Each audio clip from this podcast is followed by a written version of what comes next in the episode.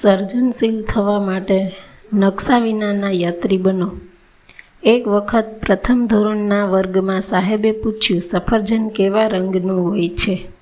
અને વર્ગમાંથી લાલ, લીલું, પીળું એવા ઉત્તરો આવ્યા. અલબત્ત એક ટેણીઓ સફેદ સફેદ એમ કહ્યા કરતો હતો. સાહેબે સ્નેહથી કહ્યું, બેટા, સફરજન સફેદ તો ક્યારેય પણ ના હોય.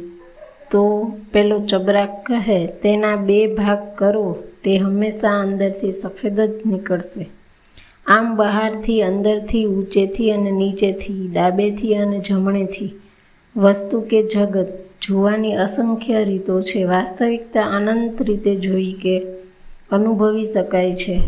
કલા અને કલાકારને આ દ્રષ્ટિબિંદુ સાથે સંબંધ છે. એક જ વસ્તુને દરેક વખતે નવી નજરે જોઈએ તો જીવન આનંદ બની જાય છે અને નવી નવી વસ્તુને દરેક વખતે એક જ નજરે જોવાથી દરેક જીવન વેઠ બની જાય છે. દરેક અનુભવને જૂની ધારણા, માન્યતા, વ્યાખ્યા ખંખેરીને જોવાનું હોય છે. સ્થાપિત મત અને સ્વીકૃત ભાષ્યને દૂર ખસેડવાનું હોય છે. દરેક નવો વિચાર, વસ્તુ, વ્યક્તિ કે ઘટના આપણી સામે આવે છે ત્યારે આપણે અપરિચિત અને અનાવૃત બનીને તેને ઝીલવાના હોય છે.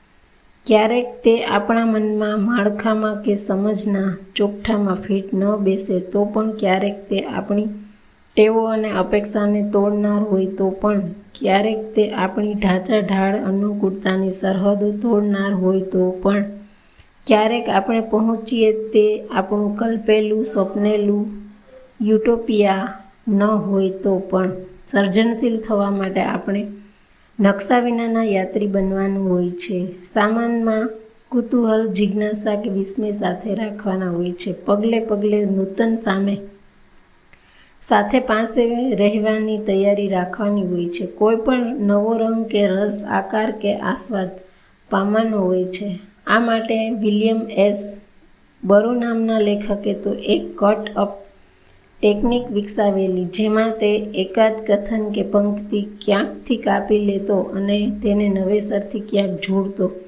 નવા મન કે દર્શન માટે જૂથું ઉથલા, જૂનું ઉથલાવવા પડે ચિત્તની સ્થિતિસ્થાપકતા માટે આ અનિવાર્ય છે. એક જ વસ્તુને નવા ઉજાસમાં અને ઉલ્લાસમાં જોવાની હોય છે. આને મનોવિજ્ઞાન સિનાપ્સિક્સ કે નવા જોડાણો કહે છે. લિયોનાર્દો દ વિન્ચીના સર્જનનું સૂત્ર હતું, કનેક્શન. તેથી જ તે ચિત્ર શિલ્પ સ્થાપત્ય, સંગીત, નકશાવિધા, લેખન, ગણિત, માનવ શરીર વગેરેમાં સમાંતરે કામ કરતું. વિશ્વભરના ઇમિગ્રન્ટ્સ આ રીતે તેજસ્વી હોય છે. તેમના અનુભવોની વિવિધતા જ તેમની કલા સાધના બની જાય છે. સ્થિરતામાં સુખ હશે પણ તેમાં સ્થગિતતા અને પ્રમાદ, નિષ્ક્રિયતા અને નિંદ્રા પણ હોય છે. અનુભવની પૂર્વે કે પછીથી કોઈ વ્યાખ્યા ન બાંધવી, તે મોટું સાહસ છે. એક જ સ્થળે દરરોજ જવાનું પણ નવા રૂટે જવાનું. જાણે કે સૂર્યોદય કે સૂર્યાસ્તને બદલે મધ્યાહને સૂર્ય જોવાનું. જાણીતા સ્થળને એક આઉટસાઇડર કે ઇતરજન જેમ નિરખવાનું સાહસ એટલે કલા.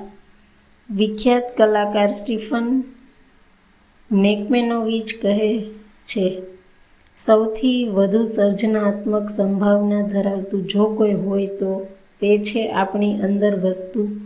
વિસ્મય નામનું એક બાળક